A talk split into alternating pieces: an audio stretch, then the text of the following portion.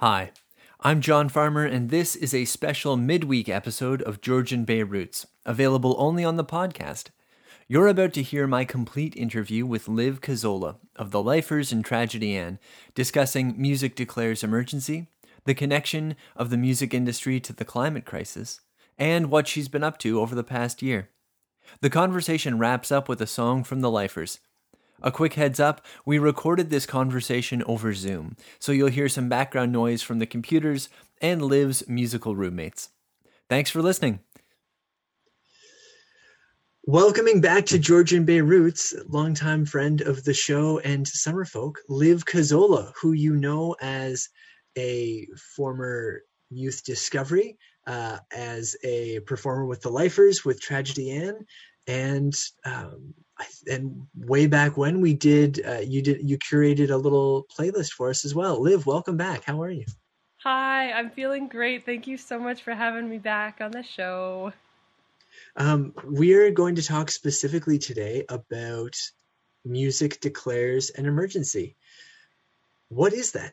Yes. Oh my goodness. Well, this is a organization that started out in the UK, uh, led by Fay Milton, and Fay just felt like, you know, we it, there were a lot of other um, actions being taken in different creative fields to say we stand against climate destruction and we stand for climate action. And so Fay kind of started this movement where musicians and radio DJs and other any anybody in the industry, music fans, everybody can come together and call on our governments for um, telling the truth about the climate emergency and uh, making some really important system changes within the music industry as well. So that has since spread internationally, and the Canadian chapter of Music Declares Emergency just began a couple weeks ago. In what ways does the music industry contribute to some of the issues that this movement is trying to ad- address in terms of climate change or climate degradation? Yeah, it's such a multifaceted thing, and and you're right to kind of be aware of, you know, is it the cause or is it the effect kind of thing. Um, there's a lot of challenges that the music industry faces. Uh, in normal times, a huge one is travel uh, between the artists traveling all around to tour their music and also the fans coming to the shows. So, transportation as a whole is a huge part of the amazing culture that we get to be um, kind of facilitators of as musicians. Uh, another huge part of that is uh, materials, too. So, uh, as we know, the fashion industry is one of the worst contributors for pollution and uh, climate destruction at, in this moment. And so, when making choices for band merch, that's a huge thing. Um, also, the plastics uh, involved to make CDs and records are sadly all very intertwined with the fossil fuel industry. So there's just this uh, kind of interwoven, uh, unfortunate connection to what's happening on a global level right now in this climate emergency. So that that is a lot of the the challenges that we face in addition to and probably like most paramount is also the environmental racism that is kind of rampant uh, in this country and in many others as well. So that that is no the music industry is no stranger to that and we have a lot of work to do to lift up BIPOC voices and make sure that we are um, creating a safe place for everybody to experience and share music. Um, for some of our listeners, they might not be familiar with the term environmental racism. Mm. What what does that include?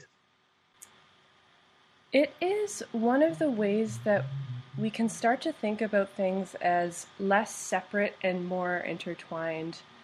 Um, essentially, my understanding of the word environmental racism has to do with the fact that marginalized people are often the ones who are experiencing the brunt of the climate emergency. So, for example, often marginalized people are also uh, low income folks. And so, if you're living in a low income area, often that ends up being the places where landfills are and other uh, pollution. Um, often that just ends up being a target for our governments to ignore. And that that makes sense because when we think about the places where it's most affordable to live, it's often the places where people don't want to live because of pollution or because of of other dangers and i guess whether we're talking about in in a specific city or in the world places like the maldives that are are particularly on the forefront of rising ocean levels as a result of climate change those are places that are often occupied by people who are lower income but who are also racialized in Mm-hmm. yeah in so many ways and whether we're talking about the maldives or we're talking about grassy narrows in ontario or in owen sound the idea of of somewhere like Mudtown being a neighborhood that was not desirable to live in because of its proximity to industry and being downhill from a dove. It's thank you. That's environmental racism is is something that uh, certainly is gaining more attention and, and appropriately so. I'm I'm curious, Liv, when I think about the role that musicians and music have played in raising awareness about issues like like ecological degradation and climate change and, and the climate emergency. I think back to Joni Mitchell's song "Big Yellow Taxi," right? About, mm-hmm. um, about that incorporated uh, lyrics about DDT and paving paving paradise for parking lots. What is it about this moment that makes it even more important for mm. people to be singing about and using their platforms to raise awareness about issues like the climate emergency? Yeah, well, I I feel like the the most blatant answer is that we now know so much more about the science behind how much time we have left. Uh, the IPCC report uh, is bleak in terms of how much needs to be done in so little time, uh, and so we. It's important to be able to mobilize people, mass mobilize people all around the world to call on governments for these important and urgent changes. I think um, not only with, with the scientists coming together in that way, but also just what's happening on this global scale right now. I'm even thinking about the pandemic and how it is proof that governments can work fast and work hard to solve a problem. And it's interesting because the pandemic is much more of an obvious crisis, uh, a little bit more visible and experienced by more people more broadly, more obviously. So I, I, my hope is that movements like this are going to make visible the things that we don't always see in the privileged uh, centers of the world. And you recently took part in a panel at the Folk Alliance International Conference talking about these issues. Um, I guess what did you learn on that panel, and and what were you sharing? Oh, oh, that was such a treat. It was great. We were taught I was able to have a conversation with uh, a few youth uh, leaders in the world who are also involved within the music um, within the music world of its own. And one really positive thing I took away from the conversation with those youth who are leaders around the world is that people are willing to listen to them. Uh, it was really encouraging to be able to read the comments on the side as the stream was happening and hearing these adults uh, of various ages say, We respect you and we want to do better and like these are some things in my community that are happening or you know just just really uh, taking it in with a full heart. That was one huge takeaway from that conversation for me. So that you got the sense that these messages about the the necessity and of for urgent action are finally resonating? Mm-hmm. yeah it and you know it has to resonate with people kind of incrementally. Like it's it's that whole idea of a ripple effect where you start the conversation and that moves forward to a, gar- a la- larger conversation and then you know you're suddenly you're speaking with the people in your local municipality and, and you know local governments that that can really start to help you make those changes hmm. do you think that artists and musicians are in a particularly strong place to to amplify these messages hmm. well i i do know through through history that music has been a huge part of these kind of movements always. And I think I always think back to this expression. I don't even remember who told it to me, but you they they've said you can get an audience to sing anything with you. And so I think that is a really important way to summarize a musician's um, privilege uh, whenever you're able to use your platform um, and stand in front of an audience and, and actually talk about what is going on and how people can get involved, if they already like you, they already like your music, they're singing along with you, it's a really great opportunity to just get those messages not only into their consciousness but into their hearts. And I think that's a huge reason why music and art in general is such an important facilitator for these conversations is because it takes it not only in an intellectual frame but also putting it into the core of who you are. Hmm. Um, as you're saying that, I'm thinking about the way that often the big problems that we face as communities or societies are framed as problems that we have to solve with our heads, but in reality it takes our heads and our hearts. If we don't feel invested in something we're not going to work to to do the difficult things that are required to meet that problem or to extend our our empathy to recognize that even if I might be okay, if my neighbor's not okay, that means our community's not okay. And that that is heart work. Yes, yes, very much so. So when you're putting together music and uh, climate action, it for me is a is that's like a huge part of my heart. So I I feel really really lucky to be able to be doing this work right now. How how long have you been doing this work? Have you been drawn to it to, for a long time, or do you feel like you're just stepping into a mobilized position now? I feel like it's definitely been a gradual process in a lot of ways. Uh, with especially with my band, The Lifers, this has been a core kind of tenant of our musical practice. Um, we kind of have a mission statement in a way. The lifer's goal is to be able to spread love and kindness through song and through actions. Uh, so, not only in the songs that we write do we reference our um, love of nature and its power and vulnerability, but we also like to carry that forward in the actions that we take as a band. So, for example, for our last album, we were really conscious about the materials, like I mentioned before. So, we, we got all of the paper printing for the album done at a local place here in Guelph called Ampersand, who does carbon neutral printing on post consumer waste recycled paper.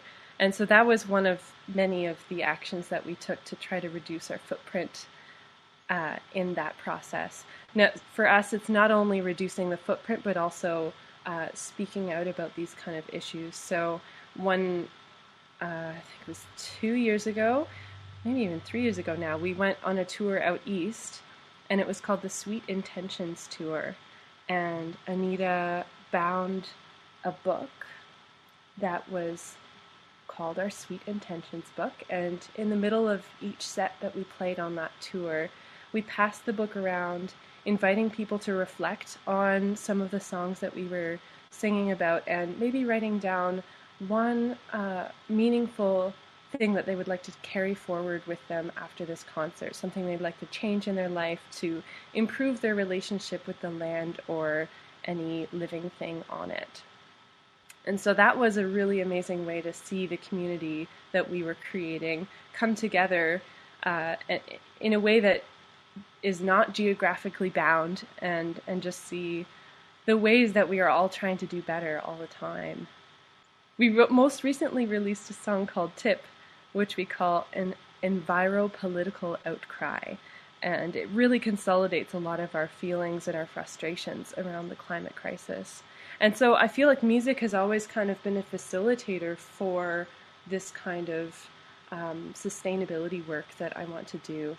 And so it's it's kind of been snowballing in a in a very positive way. And most recently, uh, Brighid Fry from Moscow Apartment reached out to me and asked if I wanted to be a part of the kind of the steering committee for Music Declares Emergency. And so I feel like this work is something that is going to be in my life forever and, and I want to make sure that it's sustainable for me as a person as well, where I'm able to commit my whole heart to um, hopefully increasingly uh, more impactful um, organizations or just projects as a whole. Does it feel like activism? Uh, it's a funny word. I, yes, I guess the short answer is yes. The word activism has been uh, kind of playing on my tongue for a little while now because, in many ways, I really identify with the sentiment behind that word. Um, it's unfortunately, it can be also associated with some negative connotations as well. Like, I guess I used to think of activism as kind of being loud and causing a ruckus and uh, not necessarily um, doing so in a way that feels like me. Uh, I'm not necessarily a super loud person, and yet I have loud feelings that I share in different ways. So I guess activism is a lot of uh, what I do, but the word advocacy feels a little softer in in my mind, and it, it feels a little bit more all encompassing as well. The word activist is kind of like it has the word active in there, which means you're doing something, but the word advocacy means not only that you believe in something, but that you're doing something about it. You're you're speaking on behalf of it. So I don't know. I I am very much uh, on that journey to discovering what kind of words feel feel best for me. But definitely those both of them play a huge role. And I feel like just in general, Earth lover is just a nice way to put it too. Or just human. I'm a human. I, I, appreciate the way that you're describing advocacy there is, and connecting that to advocate or advocate. Um, reflecting on what you're saying, it, it sounds like a lot of this work has been about relationship for you. And to be advocating implies the relationship with the other living things that you're advocating for. Totally. That's what it's all about reciprocal relationships with whoever, or if you want to use the word whatever, you are around the pandemic has changed a lot of things for, well, everyone, um, particularly for the music industry and for musicians. How has the last year changed the realities of your musical life? Oh, it's flipped it inside out and twirled it all around, that's for sure. Um, I think a huge thing that I have been able to reflect on personally is how I balance my time or strive to balance my time between different projects uh, professionally and personally. Uh, and most importantly, spending time with family and friends because that's what gives meaning to everything else for me. So I think the pace of how I hope to continue on as a musician will be quite a bit different from before. Um, I don't necessarily think I was a workaholic, but I really I love what I do, and I was just gung ho to do everything. My partner Braden, who is the other half of Tragedy Ann, has come to remind me in a beautifully gentle way Liv, you can do anything, but you can't do everything. And that's something that I think about more and more as I move through the world and just think about how, you know, everything I do, I want it to, I want to be all in with it and be able to uh, let it shine its fullest light. So if I try and do too many things, I won't be able to give quite as much energy to all of them. So a slower pace, maybe uh, f- less frequent touring, but uh, but I I still very much love that part of what I do. So it will it will stay a part of my life very fully, but uh, a little bit more mindfully, not only in terms of the environmental impact, but uh, also the impact on my well-being as well. So yeah, that's a that's a big part of it for me. Your touring, knowing a little bit about your touring schedules in the past, uh, they've taken you from small cafes uh, on the shores of Lake Ontario to other parts of Canada and around the world, including to a number of festivals and festivals here in Ontario and and I believe further afield as well. Are there ways that you've seen festivals really step up in their environmental responsibility? Totally. It's been uh, really amazing to see that change. Uh, although I do feel like, speaking broadly, it's happening quite slowly or too slowly. Uh, luckily, very close to home, I have a really amazing example, uh, and that is Hillside Festival. Hillside has been working on their green initiatives for many years and has been kind of it's been a part of their core as a festival from the beginning. So just recently they were able to have uh, the full uh, gumption to say yes, we are now completely carbon neutral as a festival. Uh, combining all of their initiatives together, and then just for the final tiny little bit, they did a couple um, carbon offset uh, purchases as well. And uh, so they are definitely a huge model for me in terms of what you can do to partner with the community that you're in to uh, make sure that it is not leaving a trace. so that that's amazing to see happen. And I was speaking with um, I've been speaking with a few other festival directors who are interested in doing more of this learning. And luckily, with Music Declares Emergency, there is going to be some really cool programming uh, during the week of Earth Week, uh, not only for musicians, but especially for uh, having little events uh, highlighting ways that different folks in the industry, like festivals, can uh, work on their green initiatives. Are there people who are particularly inspiring you or or teaching you as you as you engage in this work and on this this journey Mm-hmm. very much so i feel like well one of the first people that came to mind when you asked that question was teresa levasseur she's always been such a natural collaborator and just people connector in general and is really organized with how she gets stuff done.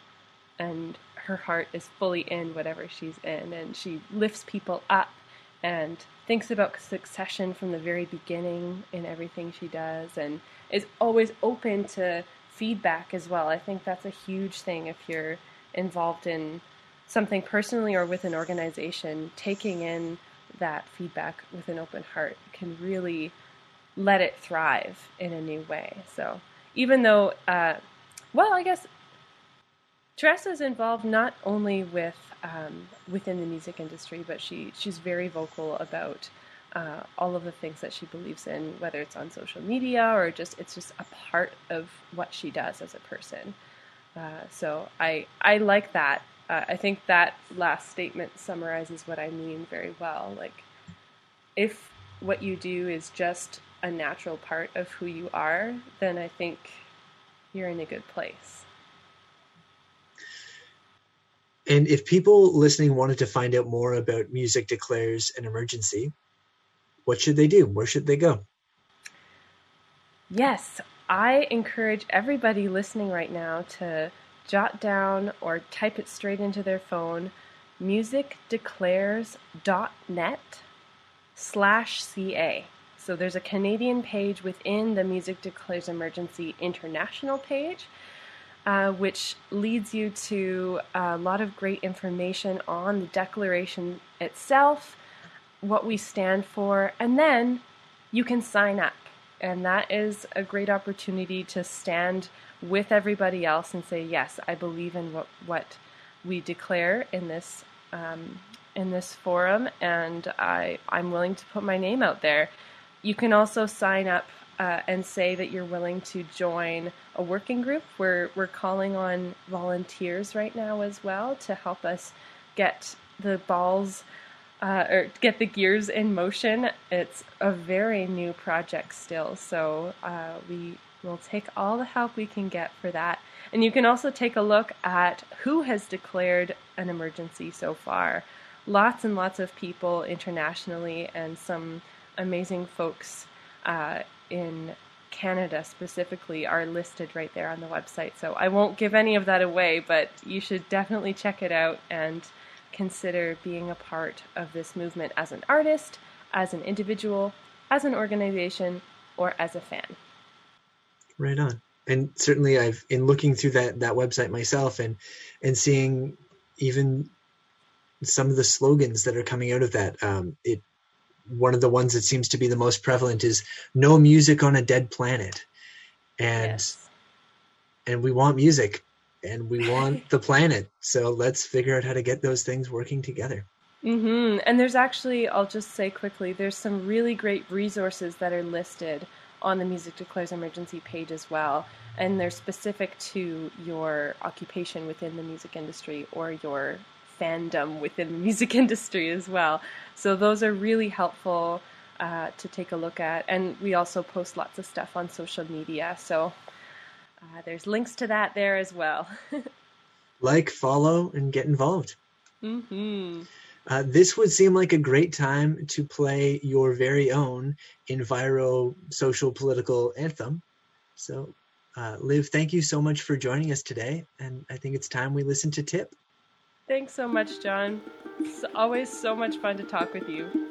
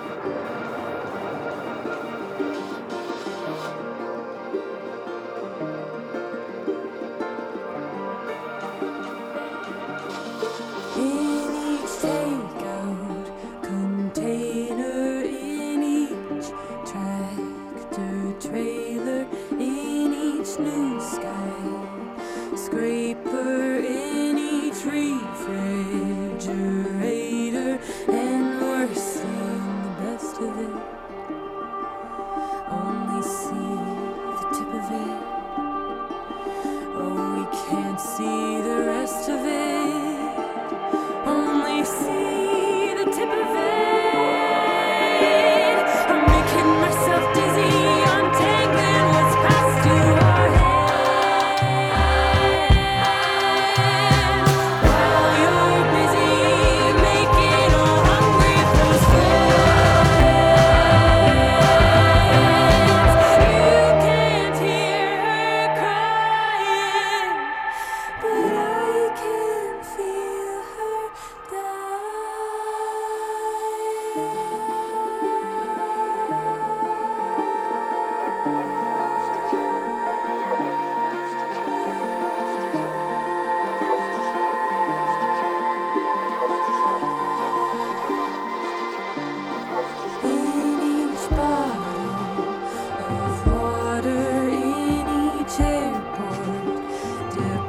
Bay